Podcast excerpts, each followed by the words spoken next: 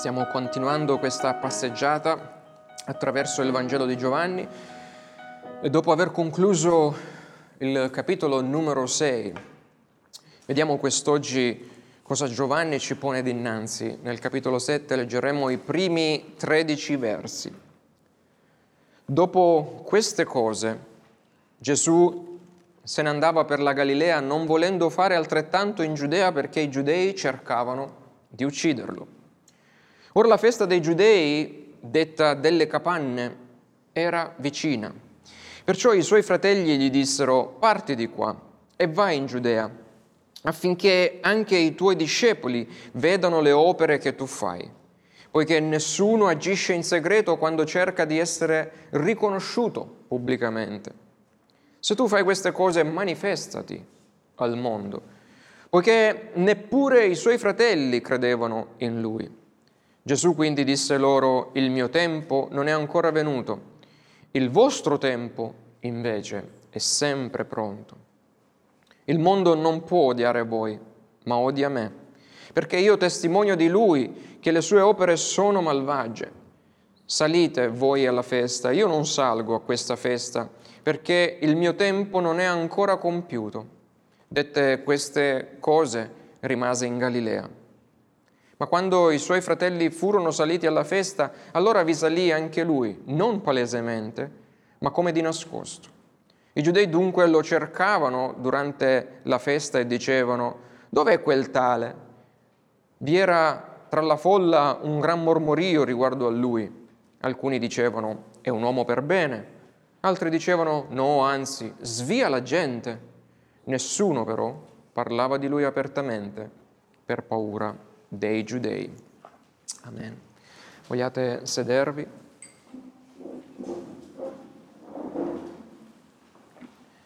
Padre, in questo momento chiediamo soprattutto l'opera e l'unzione del tuo Santo Spirito affinché possiamo comprendere ciò che la tua parola vuole insegnarci quest'oggi. In Cristo noi ti preghiamo. Amen. Quando ci viene chiesto di raccontare un particolare evento della nostra vita passata, cosa facciamo? Eh, spesso non raccontiamo per filo e per segno tutto quello che ci è accaduto, ma a seconda della domanda che ci è stata fatta, per esempio raccontami come hai conosciuto tua moglie, come hai conosciuto tuo marito, raccontami come il Signore ti ha salvato o ti ha salvata, tralasciamo le cose che riteniamo essere meno importanti, selezionando solo informazioni che riteniamo utili, importanti, per comunicare con efficacia, efficacemente, quella certa verità sulla nostra vita. Allo stesso modo il lettore di Giovanni eh, troverà in questo Vangelo pezzi non tutta la vita di Cristo. Infatti dice, se dovessimo scrivere tutto ciò che Cristo ha fatto e ha detto, non basterebbero tutti i libri del mondo. Pezzi di ciò che Cristo ha fatto della vita di Gesù, che l'Apostolo ha messo insieme oculatamente per comunicarci determinate verità su Cristo, importanti, ovviamente per la nostra salvezza. Giovanni ci fornisce una grande quantità di informazioni a volte ci dà informazioni che non sono contenute negli altri tre Vangeli e a volte gli altri tre Vangeli riportano cose che Giovanni non dice, quindi è buono per avere un'informazione storiografica della vita di Gesù leggerne i quattro Vangeli. Per questo a volte tra un fatto e l'altro che Giovanni ci racconta, tra un capitolo e l'altro, ci sono dei salti temporali. Uno di questi salti appunto si verifica tra il capitolo 6 che abbiamo chiuso la settimana scorsa e il capitolo 7 che iniziamo oggi ed è un bel salto temporale. Gli eventi del capitolo 6, se ricordate, accadono quando? Durante la Pasqua precedente che Gesù stava vivendo ed era la penultima Pasqua del Signore sulla terra. Con Giovanni 7 saltiamo in avanti di circa 6-7 mesi siamo ora in autunno, siamo in settembre-ottobre, eh, nel periodo della festa appunto delle capanne. Ecco perché abbiamo letto nell'Antico Testamento l'elenco di queste importanti feste. Le festività ebraiche sono eventi volutamente selezionati da Giovanni, eh, non solo per comunicarci specifiche verità su Cristo, ma anche verità che riguardano tutti noi. Cioè Giovanni ha scelto di comunicarci l'opera di Cristo in queste feste specifiche perché c'è qualcosa che noi dobbiamo sapere per la nostra salvezza. Dunque, quest'oggi analizzeremo insieme questo passo ricco di verità. Sembra un passo, dici, ma cosa ci dice Giovanni in questo passo? Gesù va, poi non ci va, poi ci va, dice che non va alla festa, ma poi alla fine ci va.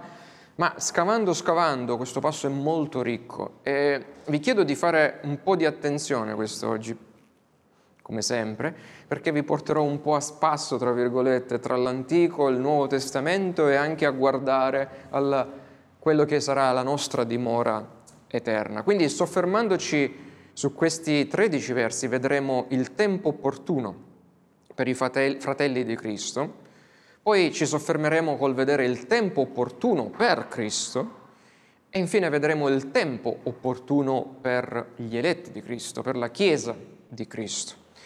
Vedete, tutte le visite di Gesù a Gerusalemme sono guarda caso legate alle feste ebraiche. Ogni volta che Giovanni ci presenta Gesù andare a Gerusalemme è perché c'è una festa ebraica.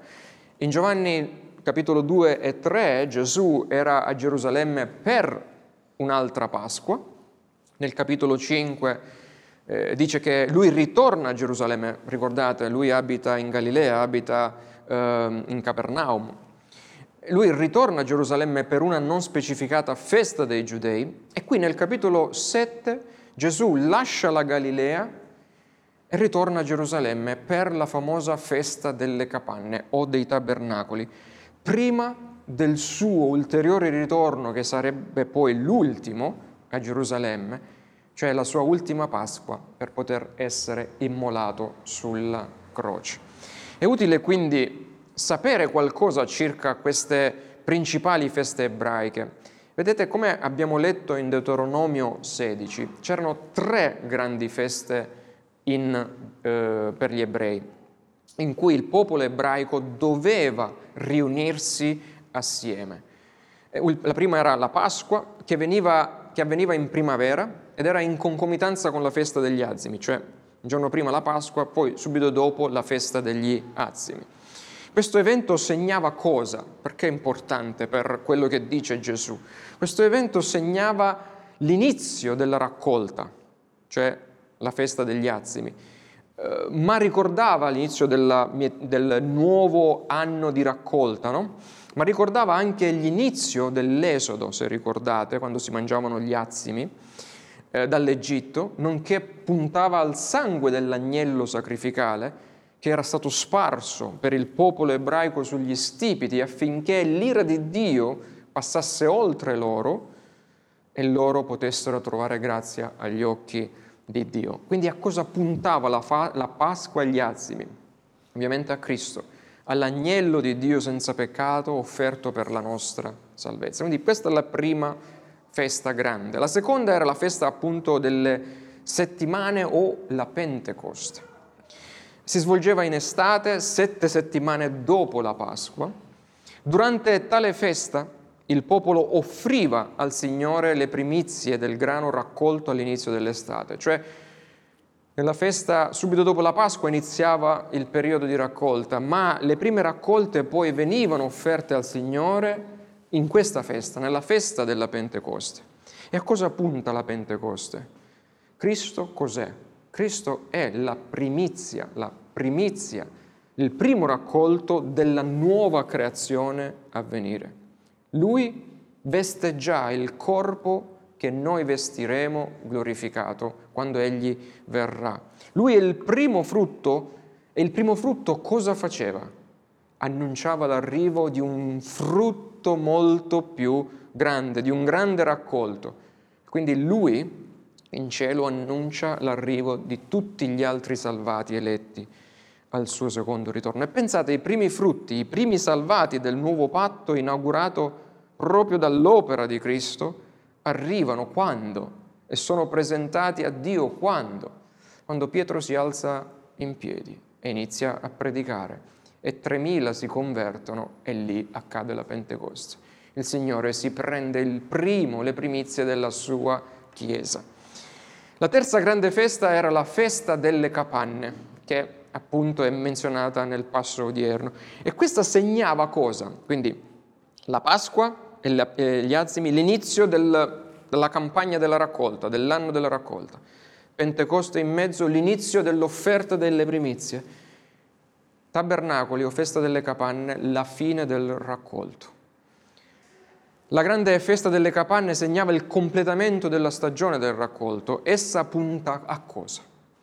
Al secondo ritorno di Cristo, alla fine di questi ultimi tempi, iniziati con l'ascensione eh, di Cristo e che finiranno con il ritorno di Cristo il tempo, cui, il tempo in cui, quando Cristo tornerà, il raccolto di Cristo, la sua Chiesa sarà completata con la salvezza dell'ultimo salvato, dell'ultimo letto. Sappiamo che dice, io non verrò finché l'ultimo non sarà salvato. Noi cristiani spesso pensiamo che sia la Pasqua la festa principale ebraica, ma per gli ebrei, questo un po' mi ha scioccato perché anch'io pensavo questo, per gli ebrei quella delle capanne era la più importante. Essa aveva per loro un, un duplice, un doppio significato. Perdonatemi se vi do tante nozioni, cercate se potete seguirmi, ma poi vedrete, vi prometto che anche se sarò capace di spiegarvi tutto questo, tutto poi tornerà nella vostra mente, si metterà eh, in linea e vedremo il quadro completo di tutte queste informazioni.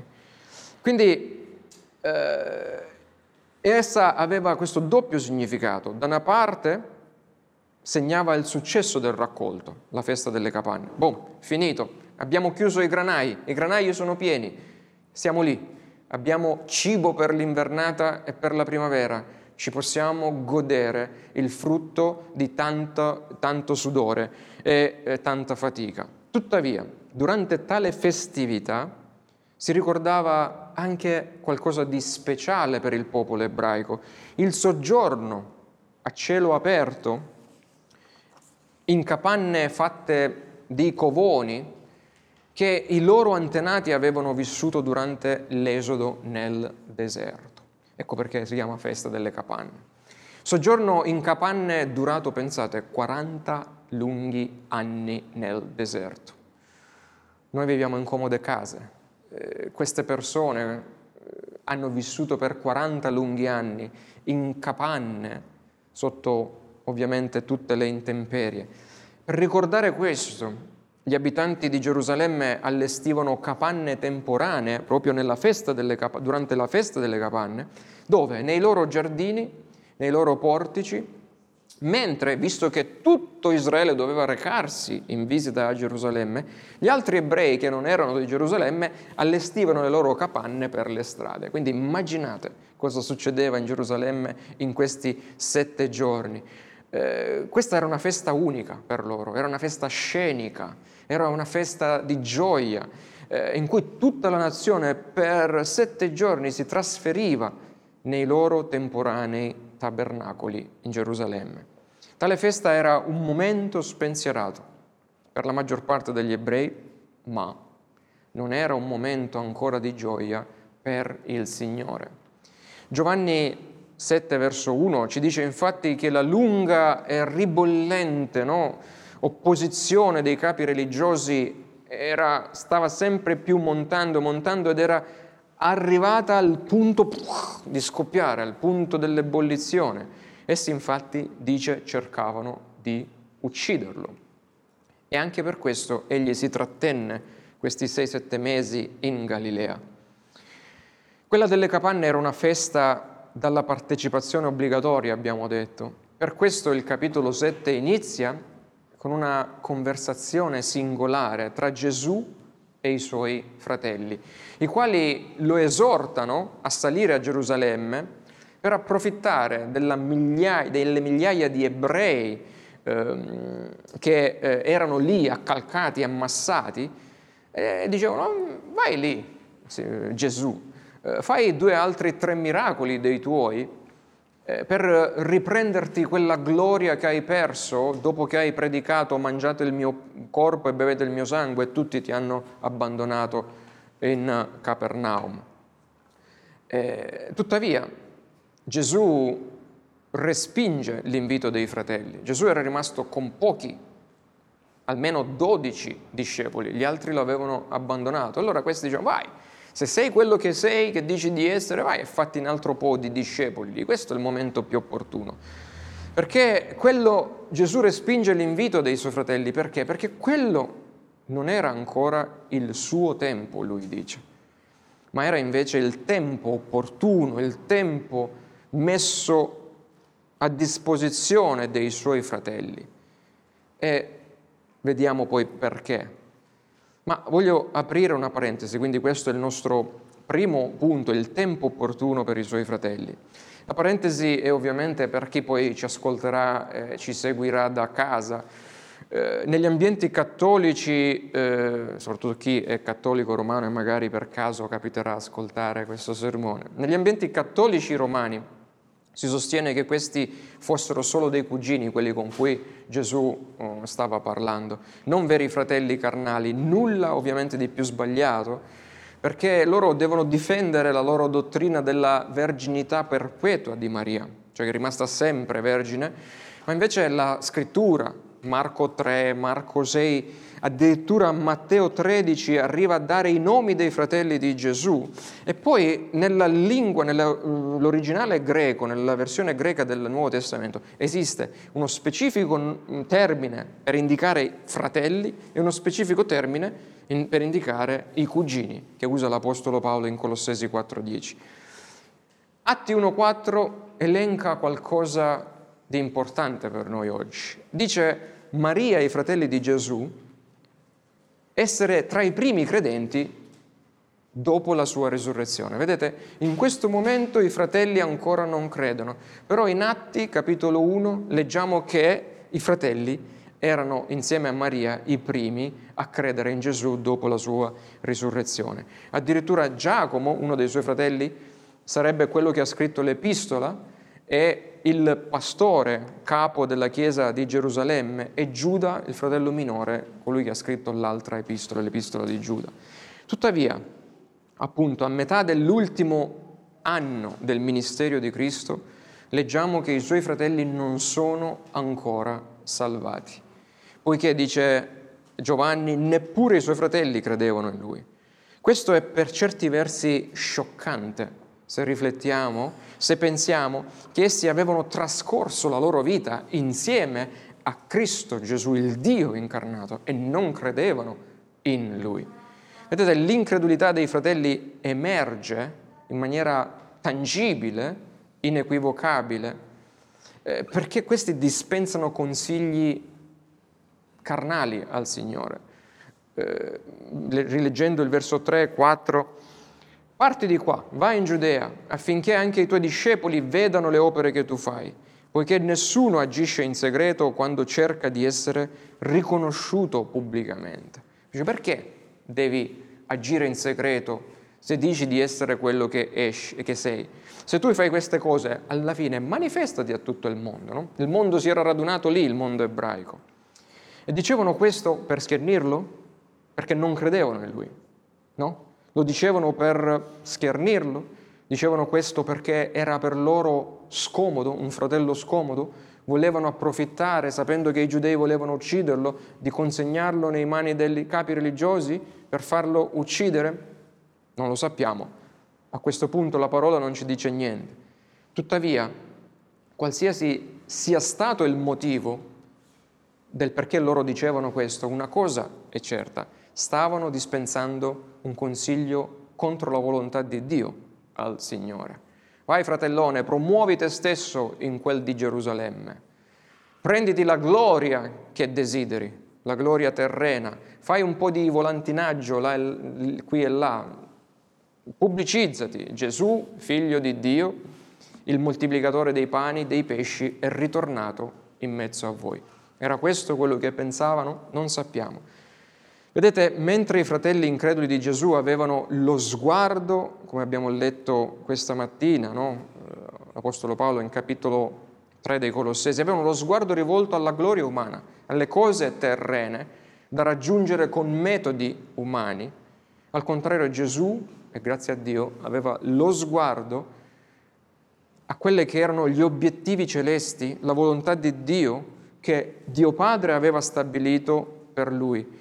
Ma a suo tempo questi obiettivi lo avrebbero coronato della gloria celeste, non della gloria mondana e non quindi della gloria terrena. Questo dialogo dovrebbe confortare, spero, e istruire i credenti che si trovano ad affrontare eh, le, la, la difficile incredulità nelle loro famiglie. Grazie a Dio tutta la mia famiglia più stretta è salvata. Ma quante volte sento la sofferenza di coloro che non hanno i coniugi o i genitori o i figli salvati. Eh, quando ciò avviene, quando la nostra amata moglie, il nostro amato marito, i nostri figli, che sono pezzi decore, no? eh, i nostri parenti più stretti non vengono alla fede, noi credenti spesso cosa facciamo? Incolpiamo noi stessi. Eh, è colpa mia se non sono credenti. Eh, sono io che non ho abbastanza fede perché so che la fede muove la mano di Dio, allora non avendo abbastanza fede questi non credono. Eh, niente ovviamente di più sbagliato se leggiamo, se vediamo questo tra Gesù e i suoi fratelli. Abbiamo anche letto il capitolo 6, verso 44, dice nessuno, proprio Gesù dice nessuno, nessuno, e nessuno significa nessuno, eh, nemmeno il nostro parente per cui ci disperiamo di più in preghiera può venire a me se il Padre mio Ehm, che mi ha mandato non lo attira, cioè se non lo ha eletto a salvezza e io poi lo risusciterò nell'ultimo giorno. Vedete, c'è un senso di ah, eh, toglierci questo peso dalle nostre spalle quando vediamo ancora questi conflitti tra luce e tenebre nella nostra casa. Continuiamo a pregare, ma sappiamo che l'opera è sempre del Signore e vediamo che il Signore ha vissuto con questi conflitti, anche Lui.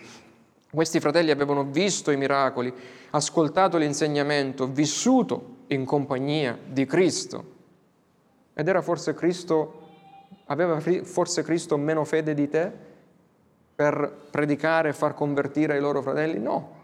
Questo ci insegna, anche se l'essere un familiare di Cristo non dava privilegi ai fini della salvezza, Figuriamoci il mero nascere in una famiglia di credenti. Quando ognuno di noi deve arrivare, questo ci dice che ognuno di noi deve arrivare a cibarsi personalmente di Cristo, non per procura, non è che un altro dice, boh, oggi mangi tu per me il bel piatto di pasta e io mi sazio. No, ognuno deve mangiare Cristo, cibarsi di Cristo, avere fede in Cristo personalmente. Siamo noi che dobbiamo mangiare il suo corpo e bere il suo sangue, credere in lui, a cosa lui, in cosa lui ha fatto e in, a cosa lui è per noi. E a parte sua madre Maria e il suo padre putativo, adottivo, Giuseppe, Gesù non aveva credenti nella sua famiglia. Quando, quanto incoraggiante è invece l'avere la tua famiglia dalla tua parte quando devi prendere decisioni importanti. Molto incoraggiante. Ricordo che eh, quando il Signore aprì per me la strada per andare al seminario, eh, sapevo uh, che tanti colleghi, tanti amici, anche tanti parenti non avrebbero accettato questa mia scelta di lasciare tutto e andare lì. Eh, però la mia preghiera era una, dicevo, Padre, fa che almeno la mia famiglia, fa che almeno i miei genitori, eh, che tanto hanno sudato negli anni, che tanto si sono privati per farmi diventare ingegnere, eh, possano almeno loro sostenermi, supportarmi, approvare questa scelta. Ebbene, grazie a Dio i miei hanno appoggiato e incoraggiato questa scelta. Dio è stato misericordioso con me ma non con il suo unigenito figlio, se vogliamo vederla fino in fondo. Infatti, proprio durante questo momento così intenso e cruciale del suo ministero, cioè stavano per ucciderlo, volevano ucciderlo, il Signore non poteva godere della comunione spirituale dei suoi più intimi, dei suoi fratelli. I suoi fratelli stessi lo stavano consegnando nelle mani degli aguzzini. Tuttavia, mettendo sempre lo sguardo sul Dio Padre, sul suo volere perfetto, il Signore sopportò fedelmente anche questo fardello familiare al fine di poter simpatizzare con tutti coloro che vivono tensioni simili nelle loro case. Quindi sii incoraggiato, sii incoraggiata di questo. Ma cosa risponde Gesù ai suoi? Il tempo, il mio tempo, e ci aggiungo un aggettivo, il mio tempo opportuno, il mio tempo favorevole non è ancora venuto per salire con voi a celebrare la festa delle capanne, perché il mio raccolto, qui faccio io la parafrasi del verso 6, ricordate quelle informazioni che già avete sul raccolto, sulla chiesa, il mio raccolto non è ancora finito. Il completamento della mia chiesa non è ancora giunto. Quindi che ci festeggio io a fare la festa delle capanne adesso, della fine del raccolto. Ma per voi invece il vostro tempo opportuno, il tempo della grazia, il tempo della salvezza è ora. Il vostro tempo favorevole è sempre pronto, dice il Signore. Per voi la porta del mio granaio è ancora aperta se solo credete in me. Quindi, infatti, al netto di qualche eccezione, fino alla croce, cioè storicamente fino alla croce il granaio di Dio, ossia la porta dei cieli di Dio, la salvezza di Dio, pensate, era aperta solo e principalmente per gli israeliti e per qualche proselite. Noi gentili eravamo esclusi da tutto questo. Ecco perché quello era il tempo dei fratelli di Gesù, dei giudei. E questo è ancora il tempo per voi. Dopo sarà sì per voi, ma anche per tutti gli altri. Ma approfittate di questo tempo, credete in me.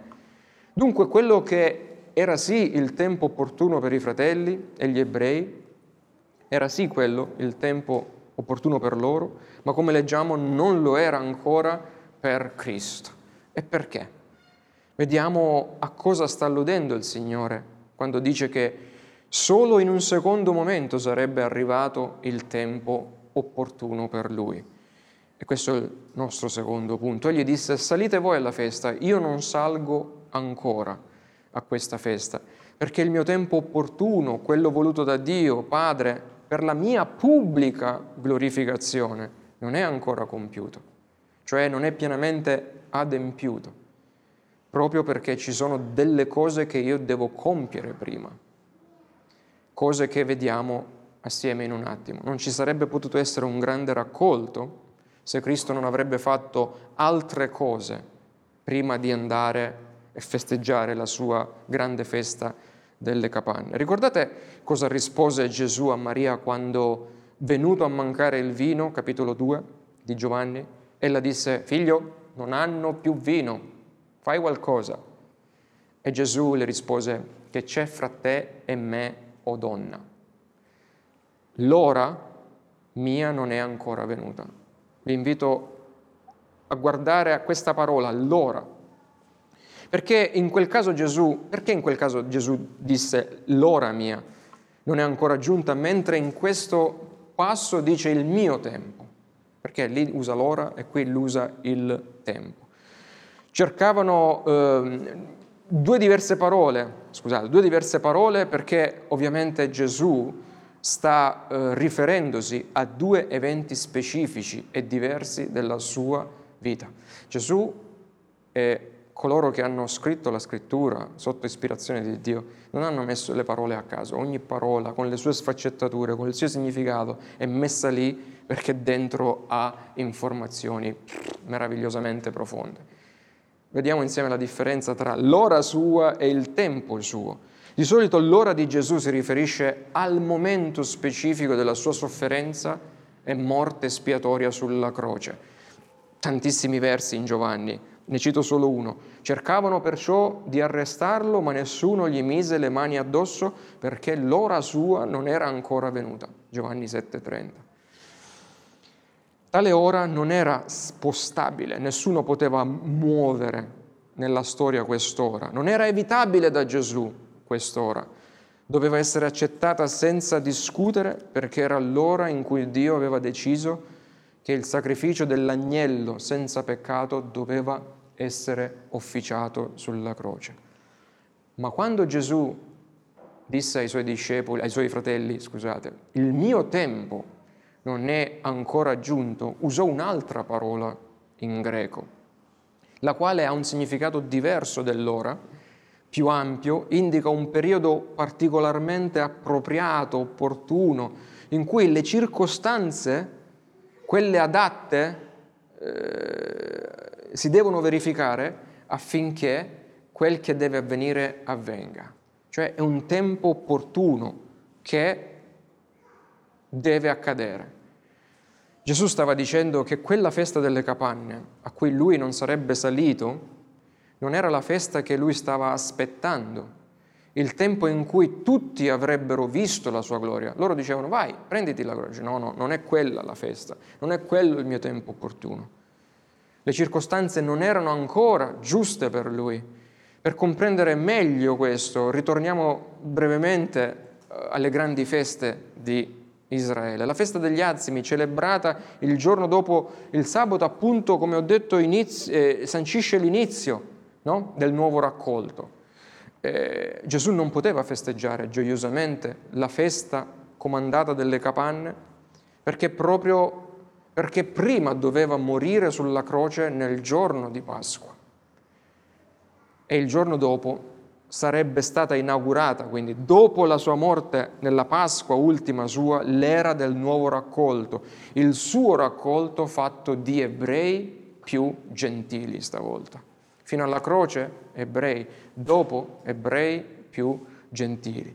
E mentre i suoi fratelli spingevano Gesù per promuoversi e prendersi la gloria terrena, già durante quella festa delle capanne, fu invece durante la Pasqua successiva che egli fu innalzato dagli uomini, nella, non nella gloria, ma nella sofferenza della sua ignominiosa croce, ricevendo l'ira del Padre e anche il disonore, gli sputi, i flagelli e i chiodi degli uomini. Prima di prendersi la gloria doveva prendersi la vergogna nostra.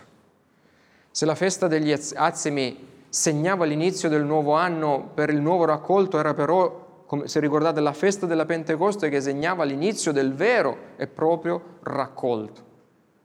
Pensate anche che nell'Antico Testamento la Pentecoste era festeggiata quando? Il primo giorno della settimana ebraica, non il sabato, ma nella nostra domenica. Vedete quante coincidenze così da anticipare l'età della risurrezione, non solo di Cristo, ma della Chiesa di Cristo. Il vero raccolto spirituale che Gesù aspettava di inaugurare a Pentecoste e completare alla sua seconda venuta, al suo tempo opportuno, al tempo stabilito a cui la festa delle capanne ogni anno, di anno in anno, punta cioè al suo ritorno. E non è tutto, pensate, la festa delle capanne non prefigurava, non prefigurava, come abbiamo detto, solo la fine del raccolto, il completamento del raccolto, ma in Israele la festa delle capanne, pensate, prefigurava, era associata con l'intronizzazione del loro re, cioè il re veniva messo sul trono solitamente durante la festa delle capanne. Ci riusciamo a collegare per questo essa guarda avanti questa festa, guarda alla seconda venuta di Cristo, al Re dei Re che ritorna per vivere per sempre con chi? Con il suo raccolto completato, la sua Chiesa comprata con il suo sangue e abitata grazie a Pentecoste dal suo Spirito Santo. Ebbene, io in questo momento mi sentirei di dire wow, quante belle cose ci sono in questo questi pochi versi. Ecco perché Gesù non sale sin dall'inizio alla festa in pompa magna, ma salirà in incognito a metà settimana, leggeremo domenica prossima il cap- verso 14, poiché il sangue della Pasqua doveva prima essere versato al fine di inaugurare gli ultimi tempi, il tempo della salvezza dei gentili, per poi, al completamento dei salvati e di questi ultimi tempi, ritornare ri, eh, circondato della vera gloria, della gloria del Padre, della gloria celeste, quale visibile, quella visibile a tutte le genti e in tutti i tempi. Come affermò Sant'Agostino, Gesù disse, il mio tempo, cioè il tempo della mia gloria, non è ancora arrivato, perché quando verrà, esso sarà il mio giorno di festa, cioè il mio giorno e di nessun altro. Non un giorno che passa e poi non c'è più come le festività qua giù, piuttosto esso sarà una festa che rimane per sempre. A quel tempo ci sarà festa, gioia senza fine, eternità senza macchia, sole senza nuvola, perché io condividerò il mio giorno con i miei. Vedete carissimi, come dobbiamo essere grati che Gesù abbia ignorato il consiglio dei fratelli di salire con loro in quel giorno. Se Gesù avesse rivendicato una gloria, gloria meramente terrena durante quella festa delle capanne, prima della croce pasquale, ciò sarebbe significato la nostra condanna eterna, perché non ci sarebbe stato sangue espiatorio sotto il quale noi peccatori avremmo potuto trovare il nostro riparo. Ma poiché l'agnello senza peccato è salito sul trono prima sì, proprio perché Cristo ha scelto la sofferenza prima della gloria, ora tutti noi viviamo nel tempo della sua grazia. Cioè proprio perché Cristo ha fatto quello che ha fatto non salendo, non andando per prendersi la gloria prima, ma prima l'ignominia della croce, ora noi siamo nel famoso tempo di grazia tra la festa di Pentecoste, questo tempo di grazia va tra la festa di Pentecoste e la futura e vera festa delle capanne al suo ritorno, tra l'inizio del raccolto della Chiesa e il suo completamento. Dunque abbiamo visto il tempo opportuno per i suoi fratelli, il tempo opportuno per Cristo, cioè la sua seconda venuta, è lì che prenderà la gloria, ma invece qual è il nostro tempo opportuno? Qual è il tempo opportuno per gli eletti di Dio? E chiudiamo con questo. Per gli eletti di Cristo questo è ancora il tempo della Pentecoste, il tempo in cui continua a maturare il raccolto tra di noi e l'opera della mietitura è davanti a noi. Vedete quando Gesù annunciava che venivano gli angeli e mietevano, no? È davanti a noi, il tempo dei tabernacoli, delle capanne è davanti a noi. Come Cristo anche noi vediamo non vediamo l'ora di festeggiare con Lui l'ultima festa delle capanne, quando Lui tornerà e ci darà nuovi corpi glorificati, nuove dimore, nuove capanne per l'eternità. Ma prima, tra Pentecoste e il suo ritorno, Dio ci ha chiamato a dimorare nel deserto di questa vita per lavorare nei campi di raccolta intorno a noi, cioè per evangelizzare, per predicare Lui. Ecco perché la festa delle capanne a venire ci responsa- res- responsabilizza tutti, se siamo ovviamente membri di Cristo. Perché seppur ora viviamo nei nostri tabernacoli, nelle nostre capanne terrene, nei nostri corpi, in queste tende temporanee, e i nostri corpi bramano di essere glorificati, liberati dal peccato, per noi però è ancora il tempo del sudore e del sacrificio, sapendo che la messa è grande e soprattutto che gli operai sono pochi e quindi ci dobbiamo rimboccare le maniche e fare quello che dobbiamo fare. Così come Gesù si è consacrato alla croce per permetterci di vivere dopo la croce noi, dopo la Pentecoste, dedichiamoci allora alla predicazione del Vangelo, vivendo una vita santa al mondo e condividendo la buona novella della salvezza in ogni occasione nella quale Cristo ci pone. Dal verso 10 al verso 13 leggiamo che Gesù poi ci andò alla festa, ci salì, fu riconosciuto anche e c'era chi diceva, ah ma lui è una brava persona. C'era chi diceva ma lui sta portando eh, persone all'inferno, lontano da Dio. Nessuno per lo parlava apertamente per paura dei giudei, è scritto. Ma per te, sapendo che questo è il tuo tempo opportuno, chi è per te Gesù? Ai tuoi fini terreni l'opinione che il mondo ha di Cristo conta zero. Non dobbiamo ascoltare cosa dice il mondo di Cristo, dobbiamo noi dare una risposta. Chi è per noi Gesù? Ciò che conta è cosa noi pensiamo di Cristo. Pensare che Lui sia bravo uomo non implica che noi siamo salvati o che abbiamo la fede salvifica. Non serve pensare che Lui sia un uomo bravo. Come allora anche oggi la maggior parte delle persone ha paura di farsi dei pensieri su Gesù per non essere emarginato, discriminato dallo spirito di questo mondo. Quanti di noi sul posto di lavoro vengono ingiuriati magari? No, ma tu, un credente, credi alle favole. Ma tu cosa pensi del Signore Gesù, non il mondo? Il mezzo a tutta la gloria terrena della festa dei tabernacoli Gesù, vedete, rimase nascosto. Lui andò, ma non andò apertamente, pubblicamente. E Gesù ancora oggi è nascosto ai cuori di questo mondo. Tuttavia, grazie alla Pentecoste, grazie al suo Spirito Santo in noi e alla sua potenza in noi, Cristo è proclamato apertamente attraverso il suo Vangelo ai quattro canti della terra e anche qui a Lecce.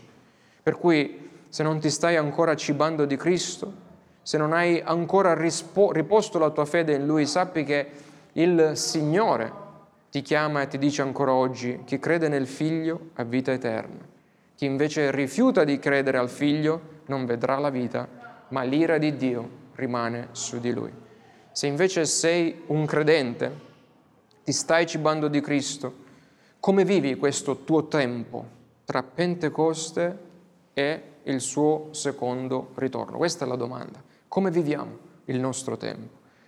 Ti comporti come se questo è ancora il tempo del raccolto, cioè capisci l'urgenza, il tempo di lavoro spirituale, di evangelizzazione, o come quelli che si divertivano alla festa delle capanne.